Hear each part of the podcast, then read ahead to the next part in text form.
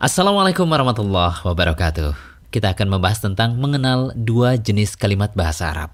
Ketika kita belajar bahasa apa pun, tentu kita akan mengetahui bahwa dalam setiap kalimat terdapat dua unsur. Yang pertama, inti kalimat. Yang kedua, keterangan tambahan. Misalnya dalam bahasa Indonesia, kalimat Budi pergi ke pasar hari Jumat naik motor. Maka kalimat Budi pergi adalah inti kalimat. Sedangkan ke pasar hari Jumat naik motor adalah keterangan tambahan. Begitu pula kalimat ini adalah Andi yang pintar.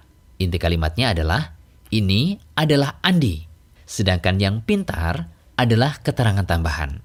Dalam bahasa Arab, kita juga akan mengenal inti kalimat atau al-umdatu dan keterangan tambahan atau al-fadlatu. Disebut inti kalimat karena ia harus ada dalam kalimat apa pun.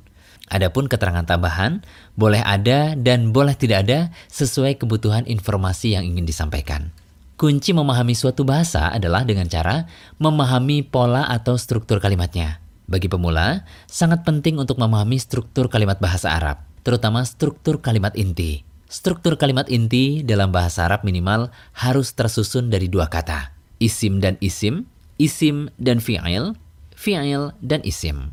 Pola kalimat isim dan isim dan isim dan fi'il disebut dengan jumlah ismiyah. Sedangkan pola kalimat fi'il dan isim disebut jumlah fi'liyah.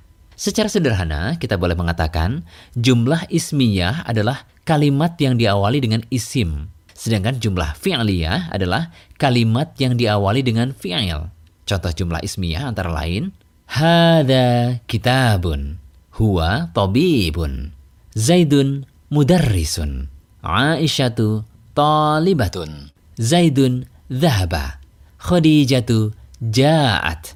Seluruh kalimat tersebut termasuk jumlah ismiyah karena diawali oleh isim. Adapun contoh jumlah fi'liyah antara lain, Zahaba Zaidun. Zahabat Fatimatu. Yadhabu Ahmadu. Tadhabu Aisyatu.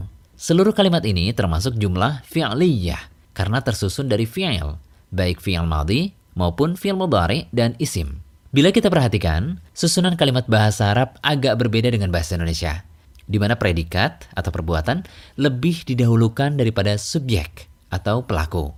Kemudian, semua isim sebagai subjek pada kalimat jumlah fi'liyah di atas berharokat domah atau domatain. Hal semacam ini insya Allah akan kita dalami pada pembahasan selanjutnya.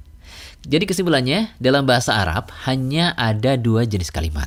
Yang pertama jumlah fi'liyah, yang kedua jumlah ismiyah. Insya Allah kita akan pelajari satu persatu pada pembahasan berikutnya. Demikian terus yang kelima, mudah-mudahan bermanfaat.